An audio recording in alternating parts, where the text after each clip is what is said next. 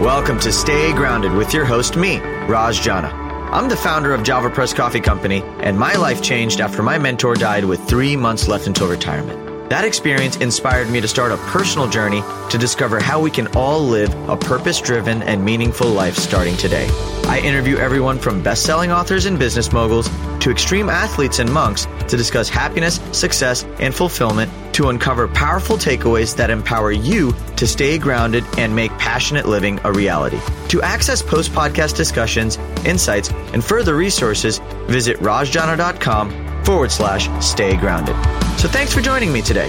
Now, let's get to grinding.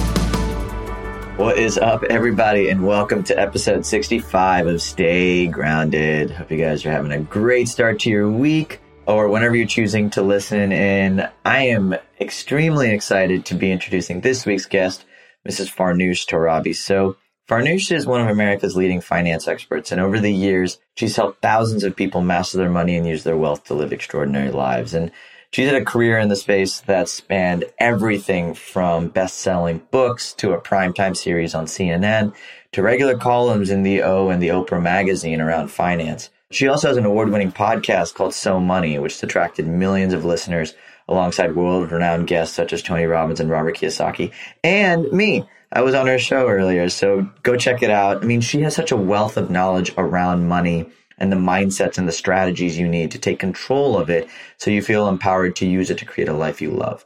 You know, I think money can be such an awkward conversation or it's an awkward topic of conversation, but it was so easy talking about it with Farnoosh just because we weren't just talking about the physical aspect of money. We were talking about the relationships with money and where they come from, how money can be used to keep us grounded, and where our money blocks come from. Really, like like our own relationships and the way we think about money. Like, where does that come from? And usually, it comes from our childhood. And so, going down memory lane to really discover that context was something we talked a lot about on this episode.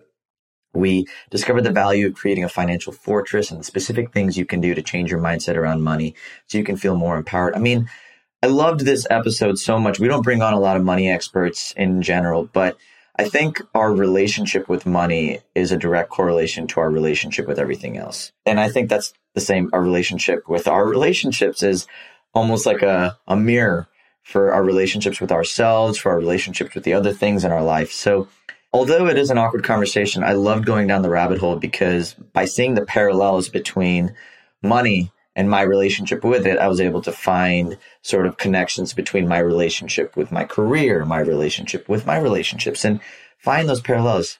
I don't think money buys happiness, but it does buy choice. And it is a resource that creates opportunities and gives you more autonomy and control over your life.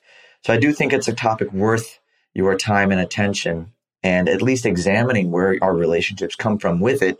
Because by understanding the root of why we look at money the way we look at it, we can now create an abundance of energy, light, love that allows us to move forward and create the lives we do love and attract money in our life the way we want to. And so I loved this episode, and it was a start point of an entirely new mindset for me and a set of experiences around this powerful resource that I'm excited to put into play. And I'm excited to hear how you guys love it too. So make sure to get in touch with me after the episode. Let me know what you like and didn't like. Subscribe to us on iTunes. Go ahead and join us on Spotify, iTunes, wherever you listen. Just come on in and join. And I'm excited. I'm really, really, really excited for this episode. It was a refreshing conversation with a new friend, and I'm excited to hear y'all's takeaways. So, without further ado, Please enjoy the wonderful Mrs. Farnoosh Torabi. Yo, yo, yo! Welcome back to another episode of Stay Grounded. How are you, Farnoosh? I'm doing well. We are recording on election day. So I just got back from the polls, very long lines here in Brooklyn at my voting precinct. Is that what they call them? Voting sounds I like so. I'm not sure. Sounds like a bad place, but it's a the voting mecca here. And like I waited in line probably 45 minutes, but worth it. You know, doing my oh. civic duty. Yeah, I was just uh, we were talking about this earlier, but I will be. I budgeted an hour and a half for my own personal voting today, and I hope that that's enough time because I do recognize these lines can get should be you might fill it up by because you'll run into people you know. start conversations. Oh, I noticed yeah. so many people do that. It was sort of like a became a social experience and catching up. Um, and, and it's like a good mood. It's a good vibe. Yeah, absolutely. Well, now you just got me excited. So this this is going to be like a perfect primer for me to go out there. Um, anyway, super grateful to have you here. I was on your show, and I remember us chatting, and I remember you being such a fun person to talk to that I couldn't I uh, couldn't wait to have you here. So thank you. Likewise, I'm excited to dive in. So I already introed you to the audience, so they all know your deepest, darkest secrets. So I'm going to start with a question that I personally have just after reading your story and after sort of learning more about you as a person. So you came from an immigrant background. You came to the United States a long time ago, and well, I was born here. Fact your parents came here. My parents came here. Yeah. Sorry, I fact checked myself on that. yes. yes, your parents came here a long time ago, and you were raised in an immigrant household, which had different viewpoints around money. So I want to start there because I think that there's a lot of lessons in general around the journey. How did your personal relationship with your parents growing up change the way you experienced gratitude and or even just your ideas around money through the lens of gratitude, abundance, or even a lack of? You know, what was your relationship with money growing up in that household? There were many aspects to the relationship. It was multifaceted. I think on the plus side, I think that I was raised to have a language around money. You know, we talked about money a lot. I knew that there was nothing to be afraid of. I um, experienced watching my parents talk about money in front of me, the good and the bad. And then I think my relationship with money was very real. It was very raw. You know, they really brought me into conversations around why we couldn't afford things that, you know, dad's company is experiencing layoffs and what is that ultimately going to mean for us if he gets laid off. And so I think my peers, my friends may not have been witness to some of those kinds of conversations, you know, because those are the sort of things that you don't tell kids because yeah. you don't want them to maybe get scared or you feel like they just won't be able to get it and it's going to create anxiety. But my parents, I think, raised me as an equal to them. And that meant introducing me and sharing the financial realities that they faced. But also, I would say it was a really, it was a proud relationship with money. You know, my parents, like, as all, a lot of immigrants like came mm-hmm. here with very little and but had a lot of hopes and dreams and they worked really hard and, and the part of the success that they that they experienced was monetary success. And so whether it was like my dad got a raise and we were able to move into a bigger home in a better neighborhood that was a real source of pride for us and i got to see the connection between working hard making the money and changing your life. And that was really powerful but on the maybe maybe not so great side of my relationship with money i think i also did witness my parents fight about money i witnessed having less than others and I, and feeling sort of ashamed sometimes because we weren't as well off as some of the, of the other folks at in the community or at school yeah. and that that was reflected in like little things like the kinds of lunch you brought to school you know or uh, the kind of cars that your parents drove you up to uh, to school? Did you take the bus? Did you have your own card? You know, and so these like sort of economic symbols and status symbols that we create for ourselves. Um, yeah, I experienced that, and you know, I think that it was just part of the process, you know. And I, I've now, as an adult, I have a very well-rounded, I think, relationship with money and like a lot of context for and knowing why I feel the way I do about money and the way I spend the way I do and the way I save the way I do. It's not a coincidence. It is very much because of the way I was raised. When did you start getting the awareness around some of the lessons that you learned growing up and how that pertained to the ways that you experience whether it's economic prosperity or or even just hardships through money because you said something really interesting around there was like cause I, I I totally empath like and totally recognized the idea of pride. You know, like when you make a huge purchase because you worked really hard and you have pride, that is the feeling that money delivers. But I also see the other side that you experienced. So when did you start pinpointing these these moments? I'm still pinpointing them. I would say it's a it's a recent development in my life. It's, it's a recent self reflection, not super recent. I'd say in the last five years since I've really started to increase my earnings, accumulate assets, get married, have children. Like life is really happening for me right now. And with that comes a lot of reflection and a lot of trying to work through things like emotionally, but also tactfully and tangibly, maneuvering, you know, as a mother, as a breadwinner, as a business owner, as, you know, a daughter to aging parents. I feel like money conversations or and reflections about like my financial life on my financial life are really coming at me and as a result of my work too talking to people about money i feel like you know on my podcast i've had the opportunity to hear from so many people about their financial backgrounds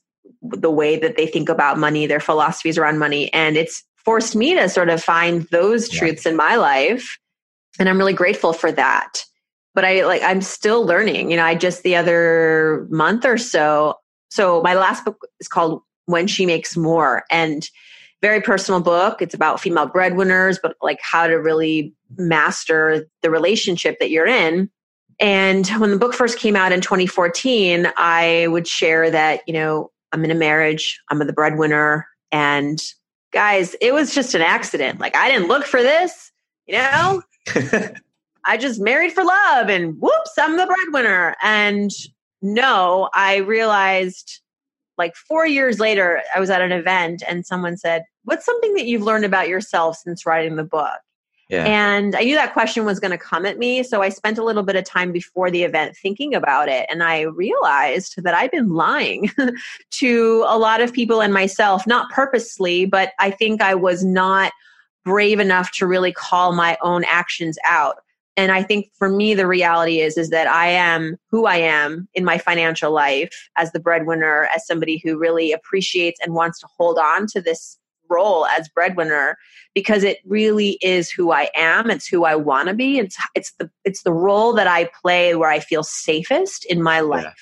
because all growing up i knew i i did realize early on that money equals opportunity power, control, autonomy, all of those things. Maybe it doesn't buy happiness. Well, I would argue that it does. but it does buy you the opportunities that you want to feel like your best self, right? you know like the experiences that you want the agency that you need to leave a bad situation. A lot of times money the lack of money holds us back from being able to speak up for ourselves because you know leave bad situations i.e bad jobs bad marriages bad relationships. And so very early on i made that connection and i think that has now uh, led me to place in my life where i'm the breadwinner i love the role i cherish the role it's it feels very much me I, I see uh, other relationships out there where she makes nothing or makes less, and I don't ever want that for me. Mm. I'm not hmm. saying that's wrong, but that is not who I am. I would feel completely out of character, and I'd feel like I'm not living the life I was supposed to live. I guess the, the revelation or the truth that I discovered only years after writing a book about what female breadwinner is, is that it's not a coincidence who you end up being in your financial life. That there is a lot of context for it. There were patterns. Maybe you just didn't see them, but let's see them because until you recognize that, you can't really enhance or change the life that you have. Yeah, brilliantly said, by the way. On that note, all the security that money buys, the feelings, the freedom, the power, when you don't have money, there's a certain air of helplessness sometimes. Maybe it's a lack of ownership, or maybe it's tougher to see what you need to see. So, how would you, in that state where you don't have the resources, the money to think clearly, to really sort of look back and find those problems? When you don't have the money, how do you actually go back and get reflective or curious about why you don't have it when that's a really painful thought to really have in the first place? Well, I think that this is where you really need to lean into philosophy, you know, and really hold on to hope, but also a belief, a very strong belief in yourself. You must have an unwavering belief in your ability to go out there and do what you want to do and do it well. And it may not be something that happens for you this year. It may be something that is 10 years from now, but you have to make a commitment like I'm starting to make the change. Yeah. And I think it also helps to tap into other people's stories.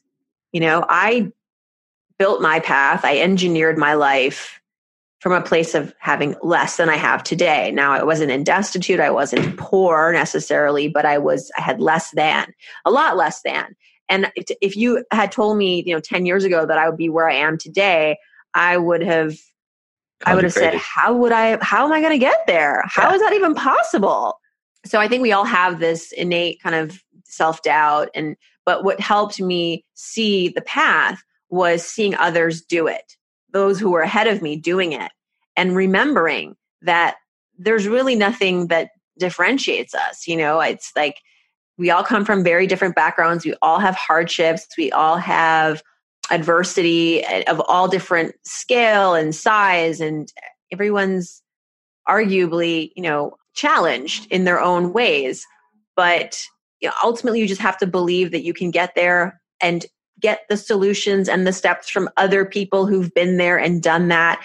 And I know it sounds cliche, but don't think about the money. You know, think about what will make you happy, what will bring you fulfillment. I'm not going to say that the money's just going to show up, but it's better. It's, it's, I think, especially for people who don't like to think about money a lot, don't think about the money. Don't think about the money. Think about what it is that actually will drive you to keep working, to stay consistent, to, to stick it out when it's really hard and people are telling you you can't make it because you need to have the grit and also the passion. I learned yeah. that recently too. You can't just have the passion, you have to have the grit. But what helps you have grit is first identifying the thing that is actually going to make you so excited and happy that you're doing it and that's going to be different for everybody. And sometimes you're not going to land on that right away. You have to do some of the dirty work or the, make the mistakes or do yeah. stuff that you're like oh i don't actually like doing this. What a waste of time. No actually it was it was part of the plan because you have to do the things you don't like to know what it is you like. You have to kiss a lot of frogs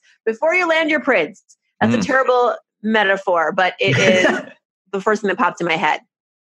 But to your question i think that it's a hard it's hard. I'm not going to say like oh just follow your passion work hard and find your people to support you but that's got to be part of it. Those are essentials. Yeah, that's, like very like basic. foundational pieces. It's very foundational. You know you have to have a strategy and you have to be willing to retool that strategy on the go on your feet and I think that you have to be. I read a I read a quote the other day on Instagram because that's where you get all your quotes now and it was like i'm i'm not i'm devoted to the outcome but not devoted to how i get there. You know like i just i know what i want. It doesn't have to happen in a certain way for me but i know what my goal is. Yep. and i think that's important because it's uh there are certain things you just cannot control but no one can change the things that you want and the way that they make you feel. the way they make you feel. Right. Yeah. And I have a curious question. What about money is it that makes us feel that sense of like accomplishment? To me, like money can, but so can raising a beautiful family. So can getting in the best shape of your life. Like, what about money as just an energy source or whatever you want to call it, that source of, of like whatever that is, money as a concept? Why do you think it makes us feel the way it makes us feel? In why does it make us feel accomplished? Why is it such a status symbol? Why is it something that we so want to achieve and accumulate?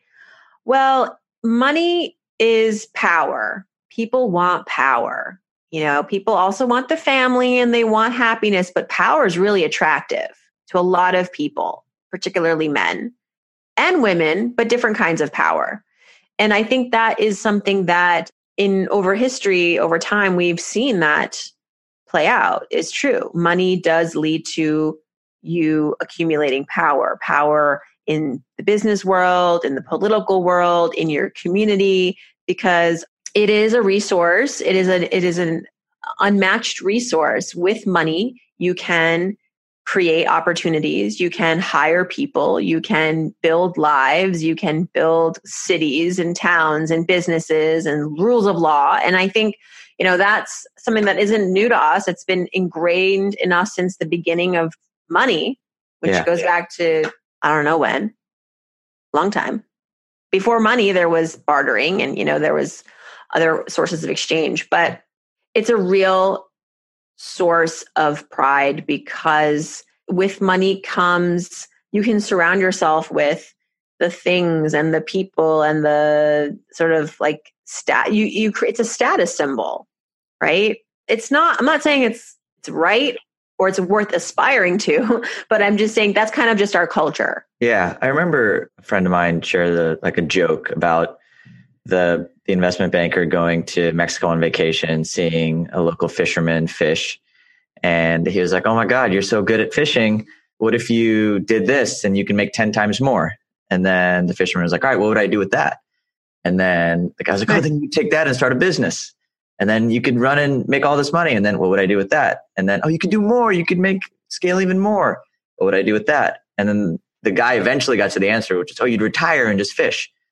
And the fisherman was oh, sitting there.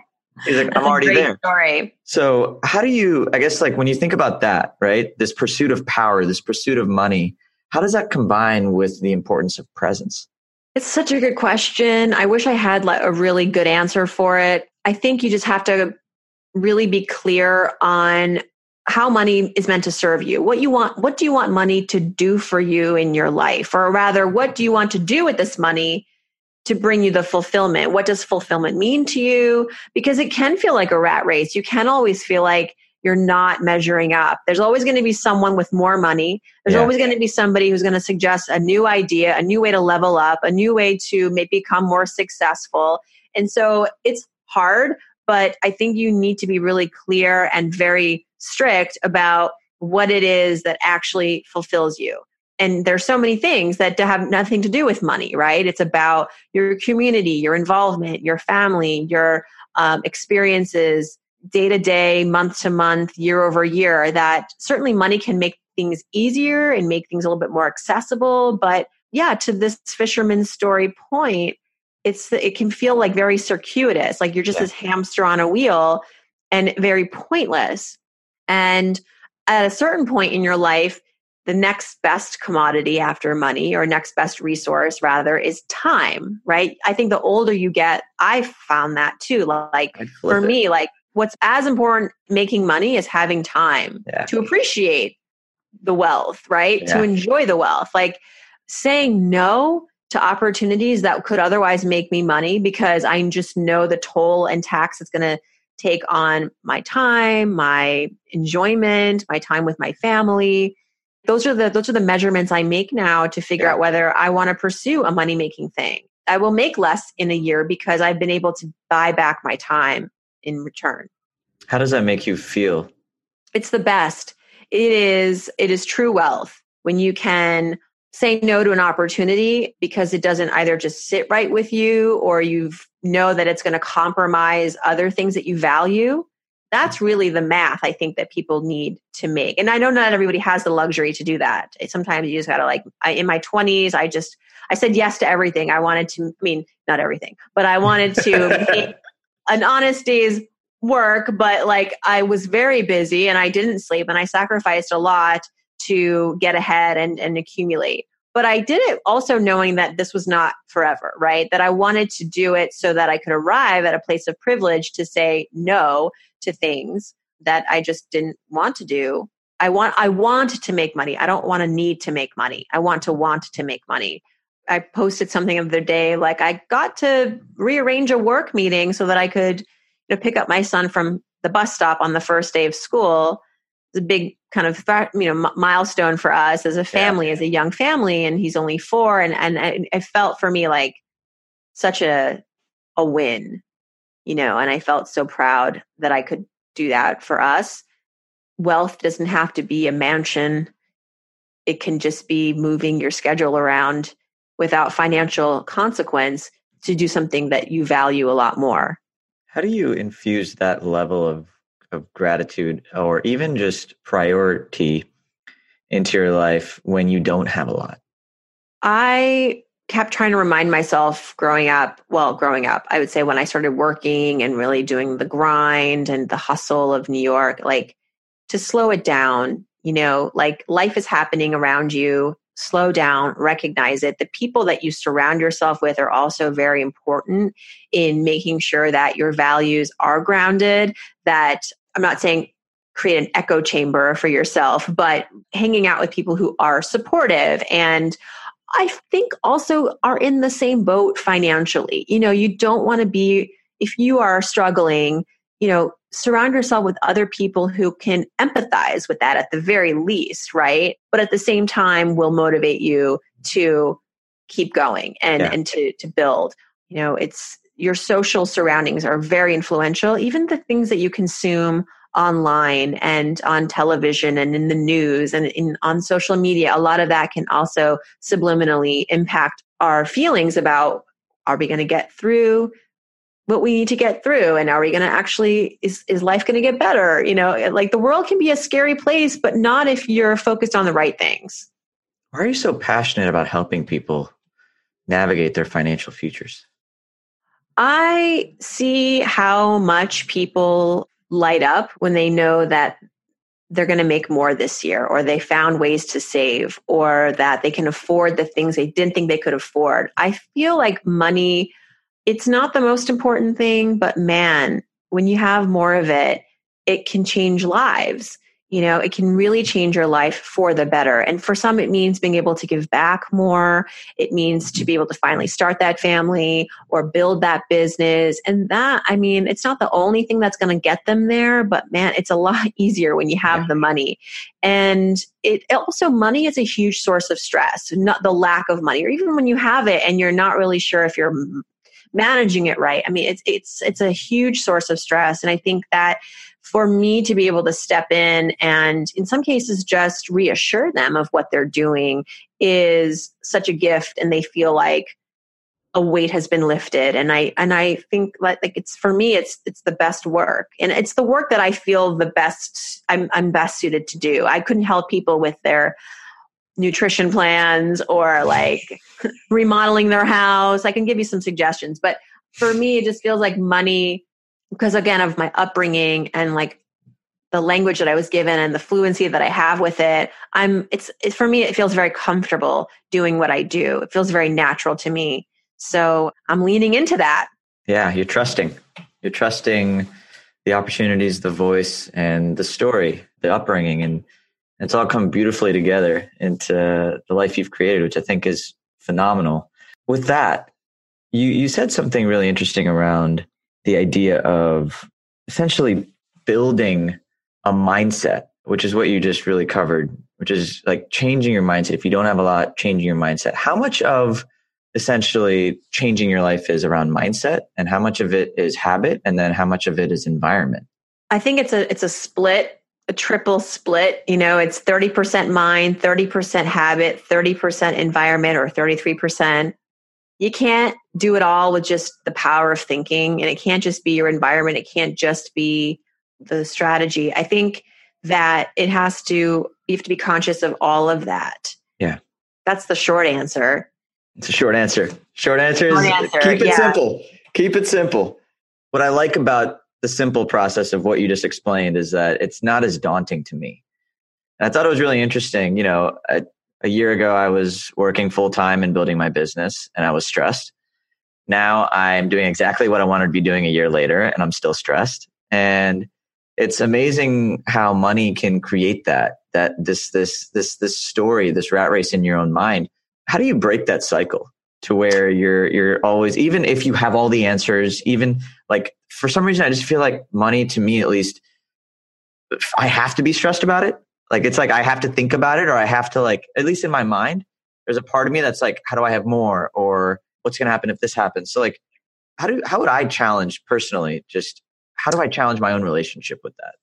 I'll tell you how I do it because I I think it's natural first of all to feel that way because money can feel like a scarce resource, right? And if you don't if you're not mindful of it, some people can also be a little like superstitious about it like it'll be taken away from me. And if i don't it's it's bad luck to do this because it'll get you know then i'll, I'll lose it so there there's a lot of like fear and scarcity mindset around money. And that is like i, I feel that I, I felt that in my life. I think what helps to combat that is to create almost like a fortress a financial fortress around these evil thoughts you know like and that's a metaphor for a savings account. Like uh, you know, think about yeah. worst case scenario like you had to shutter your business for a year yeah. i mean it's not going to take you a year to rebuild but like let's say things are sometimes out of our control there's a recession there's who knows what a, vend- a, um, a huge vendor goes out of business and that creates a ricochet into your business and like i've seen it happen people go bankrupt because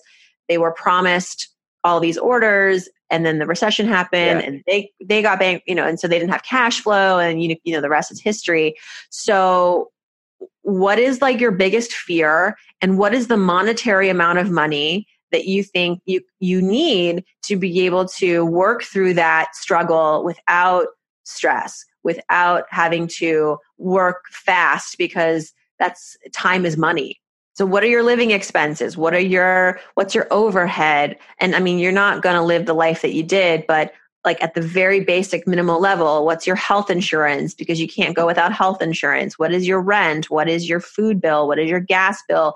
And just putting that aside times 12, times 6 months to 12 months and just putting that away because I mean, that's, I have a, as much anxiety as the next person around money. I could have as much anxiety as the next person, but what helps me is knowing that I have money set aside for the apocalypse. Okay. But that's not, hopefully, like, that's just like one in a bazillion chance. But more realistically, it could be like a bad month or an unexpected health bill that I wasn't expecting to pay. Or, you know, there are millions of things that life happens and you have to afford it. So that helps. And you know, it's it's also about recognizing that maybe I have a scarcity mindset around money and why is that? Yeah. Looking deep. at your hit like James Altucher is a friend of mine and he's a prolific writer, podcaster, entrepreneur, and he's like has battled with his own demons, you know, and I remember he mm-hmm. told me something about you know his daughter at the time was in high school and was a worry wart and she was always worried and, and had a lot of anxiety and over stuff that you know in hindsight as his her dad was like this is nothing to worry about but it's hard to communicate that to someone who's like a teen a child yeah. um, and so the exercise that he would do with her which i highly recommend for anybody of any age of any stage is the moment you're having anxiety again over your money stop and look at the last year Okay. And remember the last time you had that fear or that anxiety or whatever. And then what happened? What yeah. happened? You made more money, your bills got paid, you figured, it out. out, things resolved. So we can't tell the future, but we can see the past. So look at your history, look at your past. When things went south or when you had a fear of things going south, what then happened? Okay, I have a question on that though. Let's say 2008 financial market crashes. It's not something that in my young career, I haven't been through like a, in 2008, I was still in high school, so I didn't have to deal with the crash. But let's say now something like that happens again and I mm-hmm. haven't been through it. So I don't know what that feels like to go through it and to think that I'll be okay. How do I manage my own emotional health and my own relationship with anxiety in a situation where I don't know how I'm going to essentially, like, I don't know what's going to happen? Well, there are a few things you need to come to terms with and come to grips with in times like that. One is that you're not going to be able to control everything. So stop worrying about the things that are out of your control. You can't control the stock market. You can't control what government's going to decide to do. I mean, you can vote and that's great, but those, you know, your votes take time to, to, to yeah. make, make an impact. So in the moment, you know, you can't control other people's actions, but what you can control is your ability to stay level headed, I would do a lot of writing. I would do a lot of connecting with other people. You're not alone. I got laid off in 2009. And guess what? So did my mom. So did a lot of my coworkers. It was like the laid off club of the like February to March was like every like are you working? How are you still how do you still have a job? You know, so it's like finding levity in the sort of sadness and despair because if you don't laugh you're going to cry. But also, Raj, I think you have to give yourself permission to swim in those emotions. Like, I'm not saying don't feel sad, don't ignore your anxiety. No, like, really get in tune to it, get close to it, and hopefully it will give you some peace. You know, I definitely think like I, I definitely, you know, was sad for a while when I lost my job and I wasn't sure when I was going to make money again. And I cried and I was sad and I, you know, but I started to remember and I started to write down all of the things that I was good at and that I could do. And I mean, I'm a pretty like roll up your sleeves, do whatever you got to do kind of person. And I was not going to be the kind of person who would be insistent on getting her old job back. You know, when times are tough, you do what you've got to do. For me, if it meant like going and being a house cleaner or babysitting or doing something that was not of my academic rank, you know, or my professional rank, I don't yeah. care.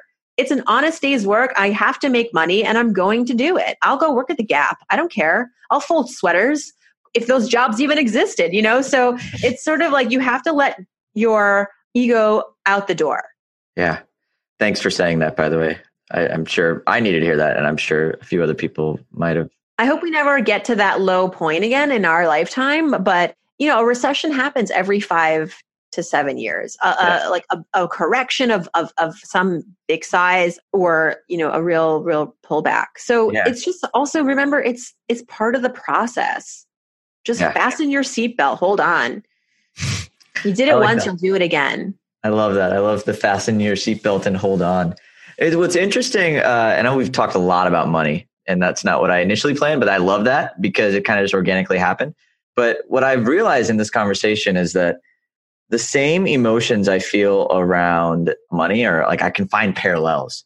Yeah. Like my same emotions like that come from either a fear of of commitment in certain parts of my life or a fear of change in other parts of my life or a fear of success or i mean it all kind of like now there's like when you think about the fear of money it's like the same fear just showing up in every single bucket. It almost just puts on a different mask so you can't recognize it.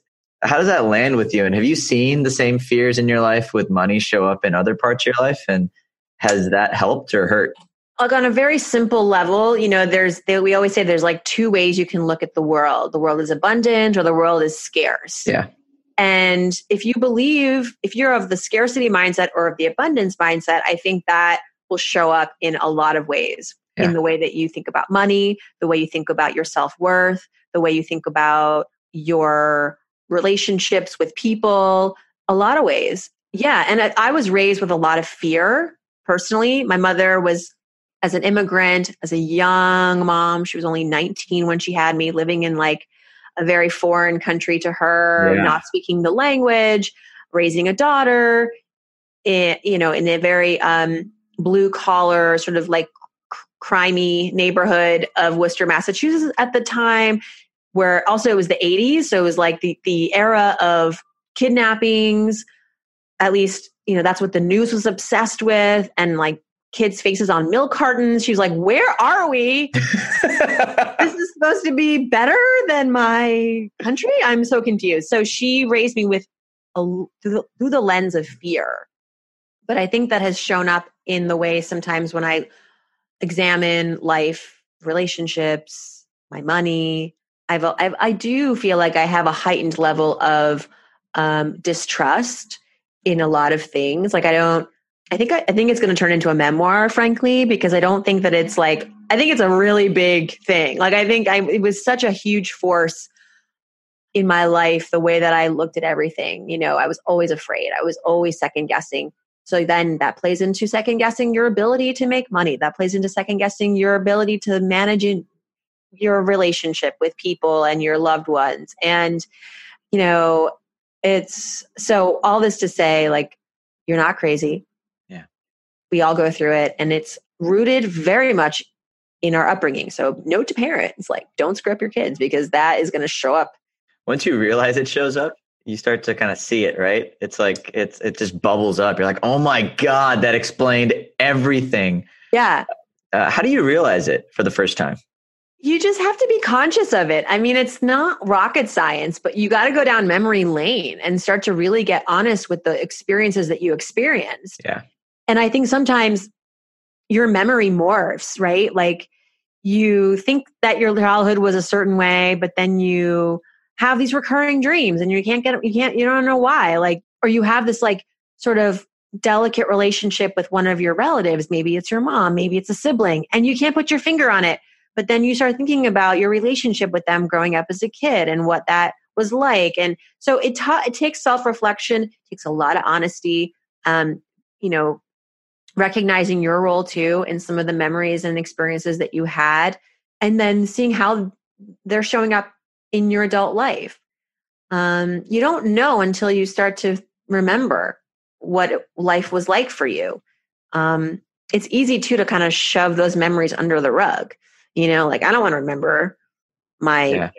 grades five through nine. That was a terrible, like puber puberty, like explosive yeah. years. Like I don't need to go back down memory lane, but maybe along those, maybe during those years, you know, it was very um, transformative in terms of like what you learned from your parents, or maybe you had a big move during those years. We moved a lot between grades five and nine as it turns out. And so those were like huge turning points for me in my life and the things that I came to learn and experience. I'm realizing now how much of an impact they had on me. Honesty is like one of the hardest things. And and t- and like aging helps, you know, seriously it does. Like it gives you a lot of perspective. I think one of the best parts of getting older for me has been realizing what is worth stressing over and what is not. And there's a lot more in the what's not worth stressing out category. How do I accelerate some of those some of those realizations? I think it's trusting your elder peers, you know, and really taking their advice to heart. I, I remember starting to do one thing, one practice that I started in my late 20s because I you know working in news is very stressful a lot of pressure, a lot of deadlines, a lot of terrible personalities. um, and it's very easy to like lose your sense of grounding. And, you know, every day is vomit inducing. Like you just don't know like who's going to blow up at you or what's going to happen with your schedule. So it was extremely stressful for me between the ages of like 22 and 30.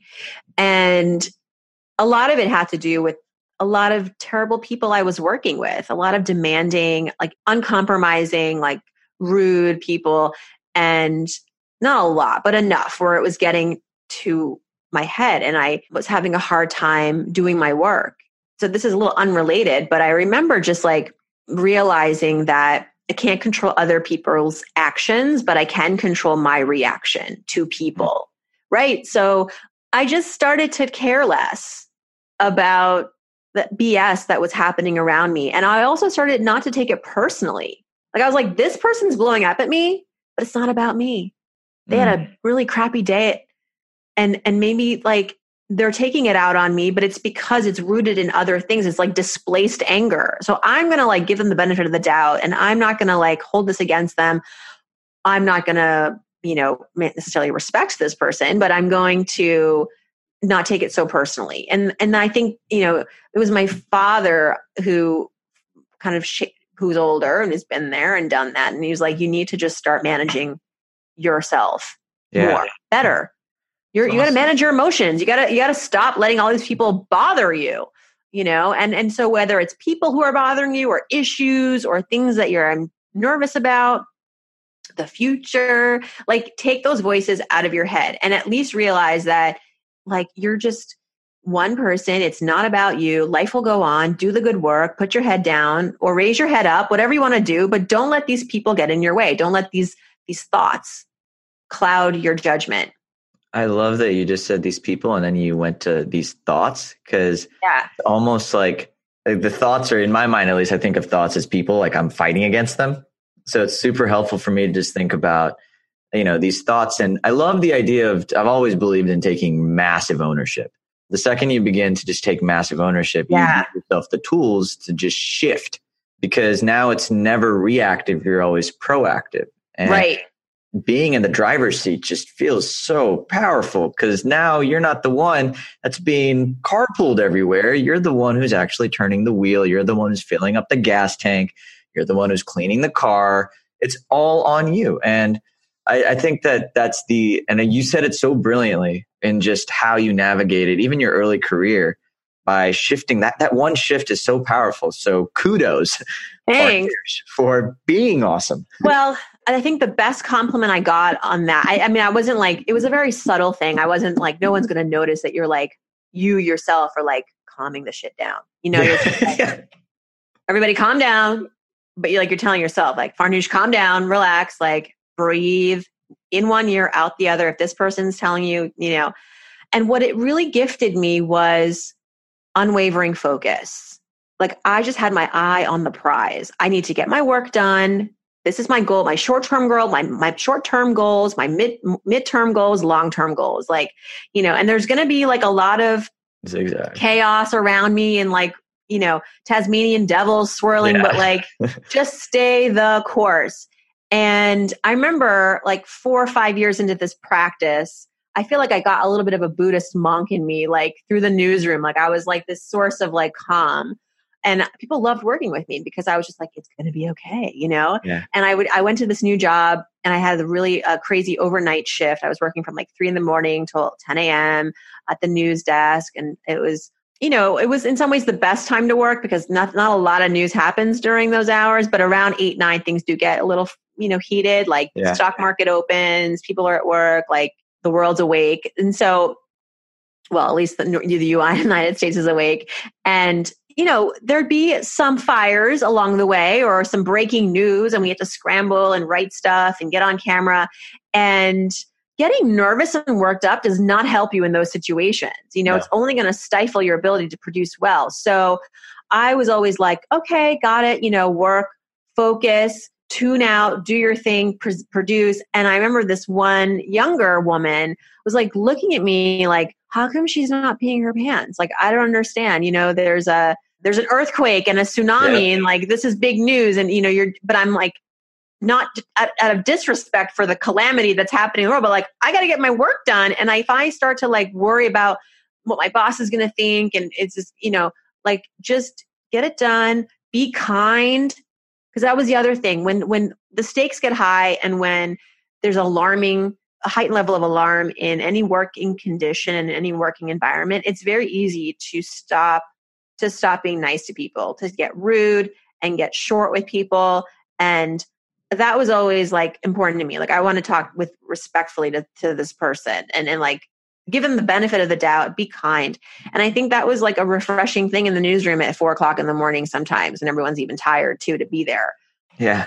And she was like wow how do you do, like i'm so like how are you not what how are you doing this i'm so like she she was trying to look for advice and i was like let me just tell you some things just aren't worth fretting over and you're going to get your work done but you can still do it with with grace. strength and with grace and you know, and, and it's not, I'm not saying it's all going to work out, but what, what else do we have? Pressure either crushes rocks or makes diamonds. And I think that's a choice. You get to choose the mold you want to take that the world puts on you. And I think that's right. awesome. I, I love that.